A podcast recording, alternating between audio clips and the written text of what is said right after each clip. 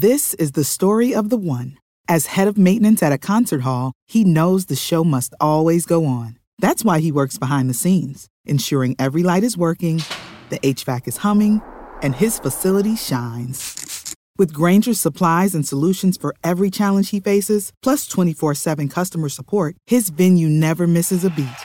Call quickgranger.com or just stop by. Granger, for the ones who get it done.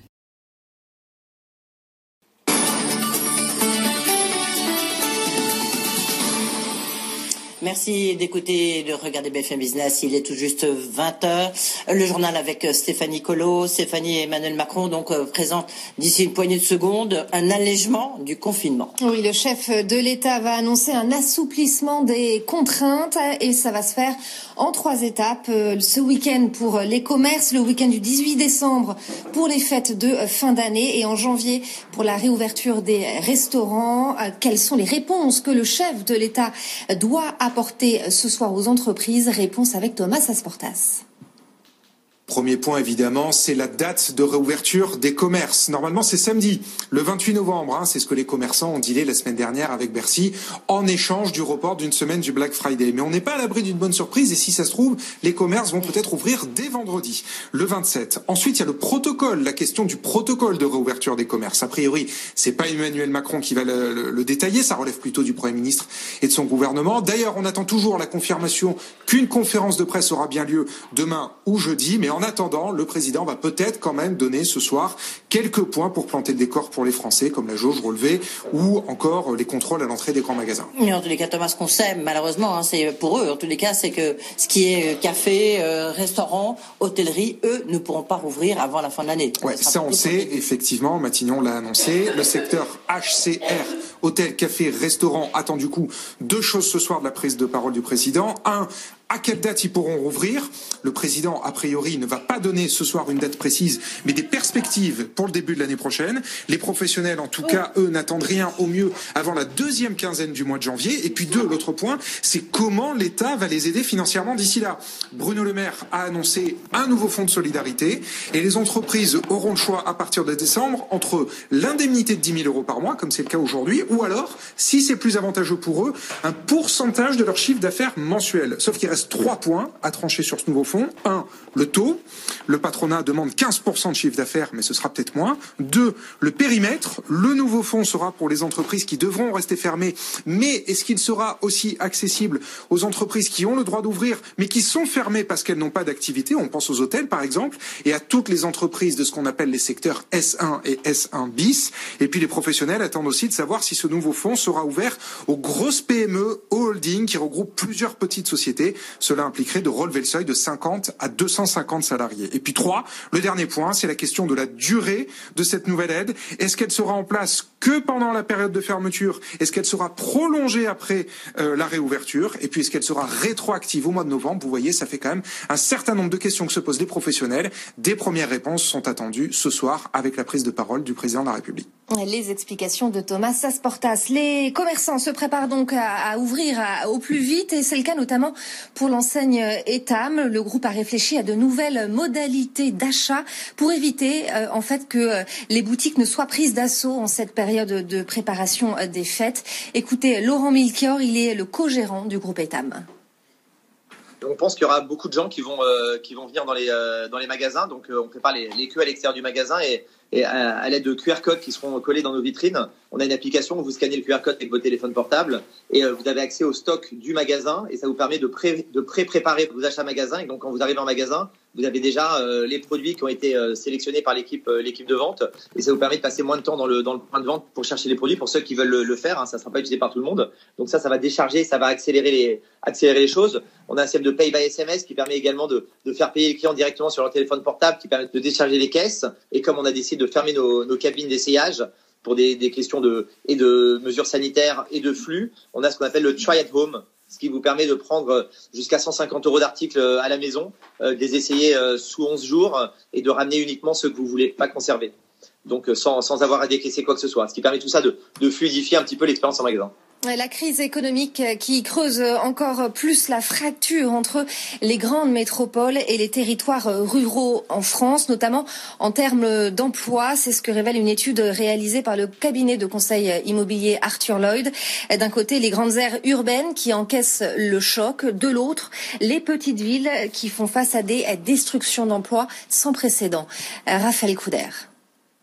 Des territoires inégaux face à la crise. Dans les départements dépourvus de grands pôles urbains comme l'Aube, l'Allier ou la Haute-Marne, l'emploi salarié a chuté en moyenne de 4% sur les six premiers mois de l'année, un niveau bien supérieur à la moyenne nationale, pas étonnant pour Sévan Torossian à l'origine de l'étude. On avait quand même déjà des difficultés. Hein.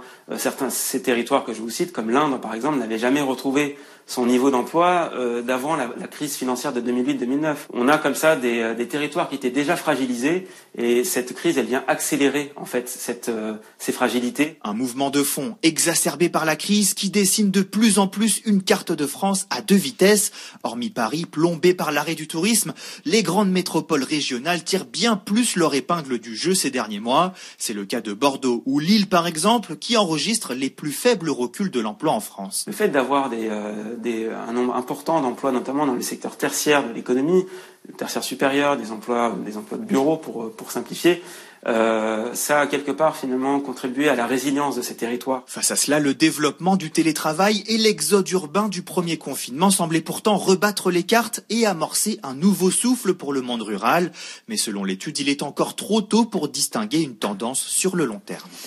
Et confinement oblige, beaucoup de Français se lancent dans la rénovation de leur euh, logement. C'est ce que montre une étude menée par euh, la start-up euh, Permettez-moi de construire, qui facilite en fait les procédures légales pour obtenir les autorisations d'urbanisme.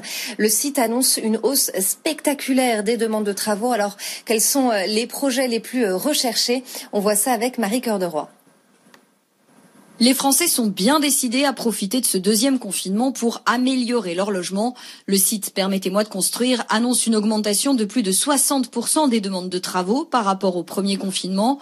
Le projet le plus répandu, l'agrandissement, l'extension de la maison. Ces demandes de permis de construire représentent plus de 30% de l'ensemble des requêtes. Les Français veulent une pièce en plus et la plupart du temps, il s'agit pour eux de créer un espace de bureau. Tout cela allant évidemment avec l'explosion du télétravail. Deuxième gamme de travaux qui inspire le plus les Français, la construction d'abris extérieurs pour le véhicule. Ça concerne plus d'un quart des demandes et pour cause, les Français utilisant moins leur voiture, ils cherchent à la protéger Enfin, il y a aussi tous ceux qui préparent déjà l'été prochain. Plus de 23% des demandes concernent la construction d'une piscine. On apprend par ailleurs que le chauffage au gaz sera interdit dans les maisons neuves dès 2021. Les logements collectifs seront aussi concernés, mais ce sera à partir de 2024. C'est pour répondre à la nouvelle réglementation environnementale. Une décision qui n'a pas de sens pour Olivier Sadron, le président de la FFB. Il était l'invité d'Edwige Chevrillon. C'est le type de mesure dans ces deux années, les deux années et demie de crise majeure qu'on n'a jamais connue, que le monde entier, que la France n'a jamais connue, le bâtiment essaie de surnager et le fait travaille, et là on vient nous mettre des bâtons dans les roues, jouer aux apprentis sorciers, en nous sortant des mesures du jour au lendemain, sans avoir consulté quand même les fédérations professionnelles. On s'est attaqué aux chaudières fuel, l'interdiction des chaudières fuel à part de les réparer. Et aujourd'hui, ça y est, la, filière euh, gaz, qui est une énergie fossile. Mais parlez-en quand même euh, à, tous, les, tous les distributeurs de gaz qui sont en train de faire du gaz vert. Euh, du, biogaz, du méthane, etc. Tous ces gens-là qui ont investi peut-être des centaines de millions d'euros, des constructeurs, des entreprises. Aujourd'hui, on leur dit, ben c'est fini. Dans six mois, je ne parle pas de l'ensemble du parc c'est du neuf. Mais ça commence en 2021 avec les, les maisons neuves. En 2024, c'est pour les collectifs neufs. Ça va finir où? Que voilà. Laissez-nous du temps. Laissez-nous du temps de passer cette crise. Le ministre de l'économie a dit le bâtiment, vous êtes le fer de lance de l'économie, vous êtes un des pieds de l'économie. Eh bien, laissez-nous travailler au moins pendant deux ans. Euh, le chef de l'État, vous le savez, donne en ce moment même euh, une euh, allocution présidentielle concernant l'allègement du confinement. Les toutes dernières informations, le chef de l'État indique qu'une nouvelle étape s'ouvrira à partir du 28 novembre. Les déplacements pour motif de promenade seront permis dans un rayon de 20 km et pour 3 heures. Les célébrations religieuses pourront reprendre dans la limite de 30 personnes. Tous les commerces et services pourront rouvrir à partir du 28 novembre dans le cadre d'un protocole sanitaire strict jusqu'à 21 heures au plus tard.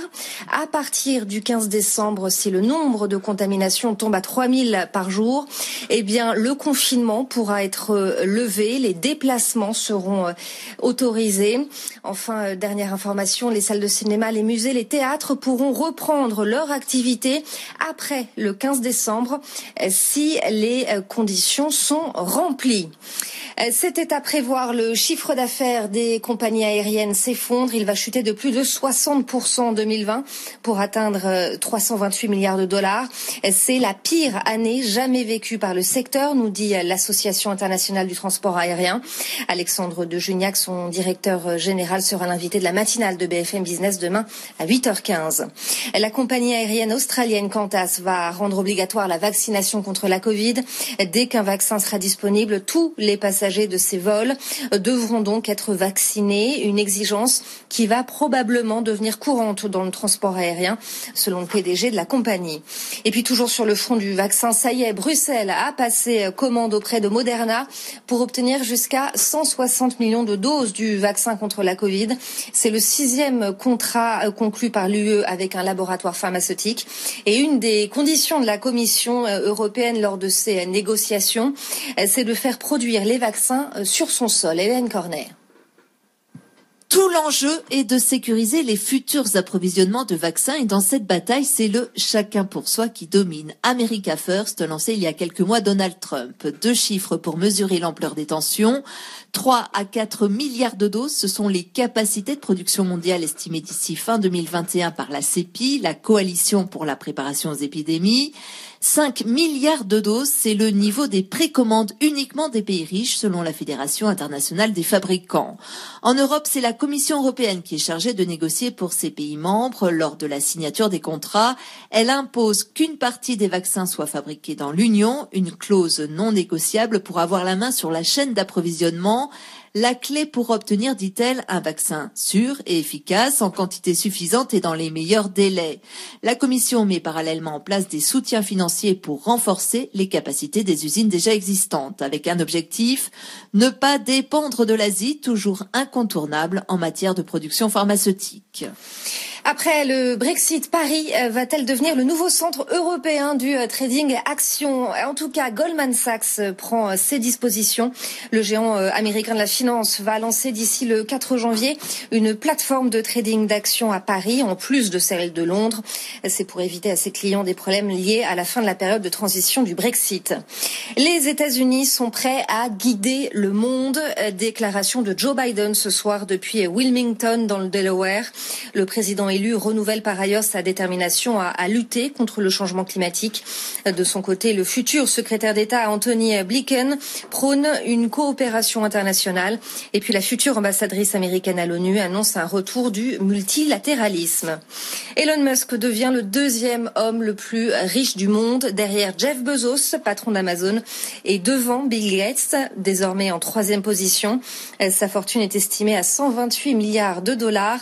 C'est lié à l'envolée du titre de Tesla à Wall Street qui a, qui a pris plus de 500% pardon, depuis le début de l'année, dépassant les 500 milliards de dollars de capitalisation.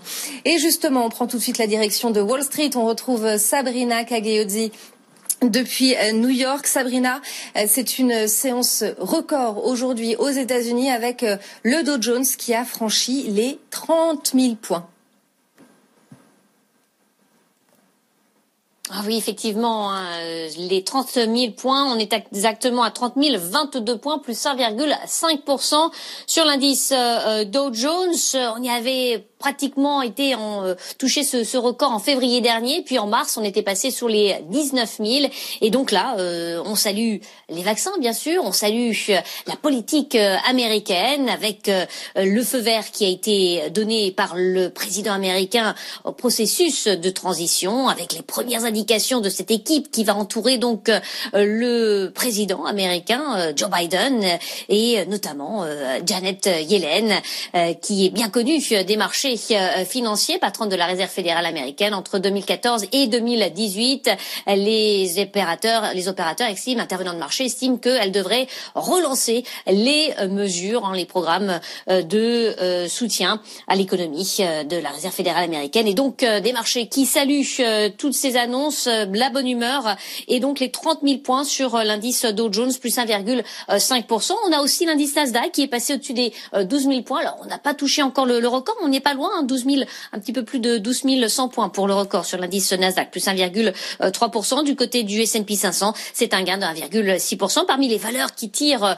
euh, les marchés aujourd'hui, l'indice euh, Dow Jones notamment retrouve Boeing qui grimpe d'un petit peu plus de 3%, ou encore Chevron qui grimpe de 4,7%. Merci beaucoup Sabrina Cagliozzi depuis New York. Je vous rappelle l'information de la soirée. Emmanuel Macron euh, s'exprime en ce moment même euh, concernant l'allègement, un assouplissement du euh, confinement. Émission spéciale à suivre dans un instant avec Edwige Chevrillon. Je vous rappelle les mesures, en tout cas pour l'instant annoncées par le chef de l'État. La levée du confinement envisagée le 15 décembre. La réouverture des salles de cinéma et des théâtres et des musées le 15 décembre également. Euh, les déplacements pour motif de promenade seront permis dans un rayon de 20 km pour euh, 3 heures désormais. Euh, la reprise des activités extrascolaires extérieures à partir de euh, euh, le samedi en salle le 15 décembre. Et puis la réouverture des commerces des, le, de tous les commerces et services à partir du 28 novembre dans le cadre d'un protocole euh, sanitaire euh, strict jusqu'à 21 euh, au plus tard. Et puis, dernière information, le confinement sera remplacé le 15 décembre, Edwige, par un couvre-feu national de 21 heures à 7 heures du matin. Merci à Stéphanie Ecolo. À la mi-journée, faites le point sur l'actu du jour sur BFM Business. Guillaume Paul convie spécialistes de la rédaction et experts des différents secteurs pour décrypter toute l'info éco et business. Et à 12h30, 60 minutes business vous accompagne dans la relance en répondant aux questions que vous nous posez sur BFM Business avec vous at bfmbusiness.fr et en donnant la parole aux entreprises qui ont besoin de recruter pour réussir. 60 minutes business présenté par Guillaume Paul du lundi au vendredi, midi 13h sur BFM Business. Save big on your Memorial Day barbecue, all in the Kroger app. Get three pound rolls of juicy 80% lean ground beef for $3.49 a pound with a digital coupon. Then get select varieties of flavorful Powerade, Body Armor Super Drink, or Arizona tea for 77 cents each, all with your card. Shop these deals at your local Kroger today, or tap the screen now to download the Kroger app to save big today. Kroger, fresh for everyone. Prices and product availability subject to change. Restrictions apply. See site for details.